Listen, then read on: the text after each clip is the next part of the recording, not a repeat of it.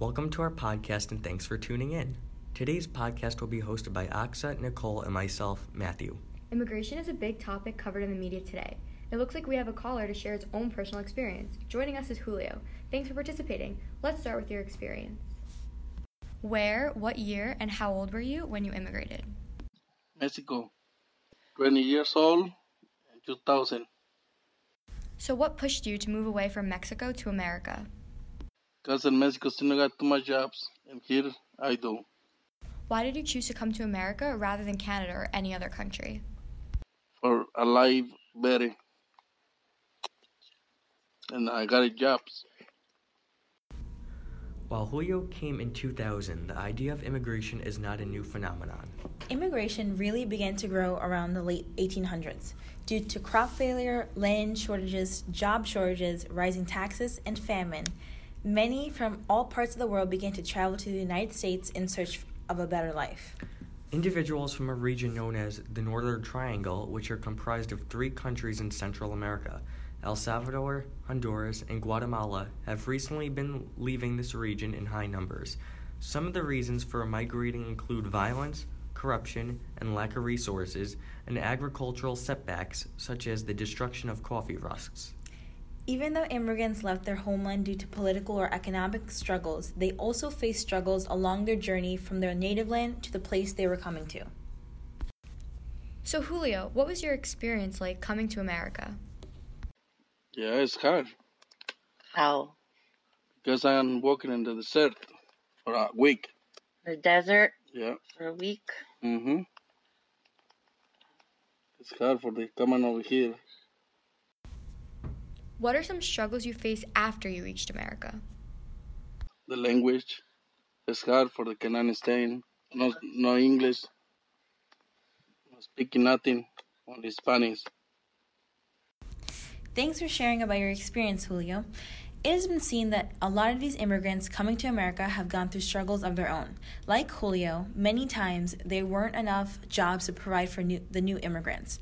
And for those that did get a job opportunity, their employers often took advantage over them.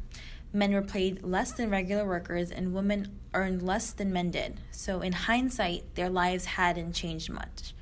The immigrants would also face loads of verbal and physical abuse because they are apparently different.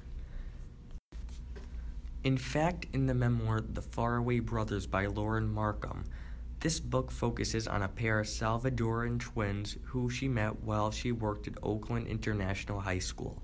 She calls them Ernesto and Raul Flores, fake names to protect their identities, and she begins their story in 2013 when their gang affiliated Uncle Augustin takes a dislike to Ernesto that turns into a gang threat against his life.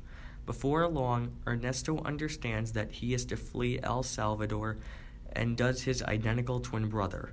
Both brothers find coyotes and go to join their brother Wilbur, who has been living without documents in the San Francisco Bay Area for years.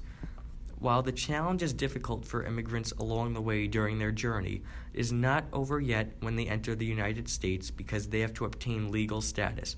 In addition, school is rough and it is difficult to do well in school while not speaking English. Their immigrant story was just one of the countless similar tales of brutality and courage.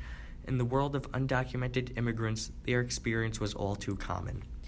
The United States has definitely made efforts in the in the past to aid migrants through different laws and through different laws and policies. Over the past 20 years, the US has taken significant steps to help the Northern Triangle countries previously mentioned. Their aid included includes formations of grants to aid with law enforcement and justice systems in those countries. But Recently, the Trump administration has implemented a zero tolerance policy to prosecute all of the adults entering the U.S. illegally. In the early 2019, Trump called for a national emergency to redirect funds from the Department of Defense to create new border barriers. As of now, the administration is holding back the funding for the Northern Triangle countries as well as other countries until the regions take concrete action to address the problem of migration. Though the present circumstances are tough, let's not forget about the renewed efforts that policymakers are trying to implement. So, Julio, what do you think are some solutions to this current issue regarding immigration? The Yeah. immigration. Yeah, I'm making stay here. And, uh, and uh, like say, I feel life over here is be better than the Mexico. What would your advice be to a new immigrant coming to this country? Cause I got more jobs and it's be better than the Mexico. And to try and learn English. Yes, and try and talk English. They can live better. Thanks for your honest opinion and willingness to share your story. You offered some great advice. While things are still not perfect here, there are still organizations that are trying to ease the transition for immigrants coming to this country. DACA is one of the efforts to help immigrants. The Deferred Action for Childhood Arrivals is an American policy to protect immigrant youth who came to the United States when they were children from deportation.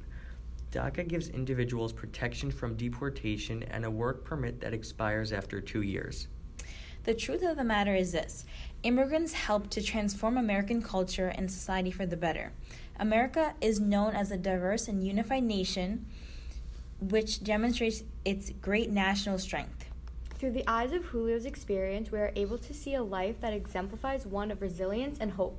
These experiences demonstrate the promising and rewarding aspects of the American life, which is one so many immigrants still search for to this day. Thank you for tuning into our podcast. See you next time.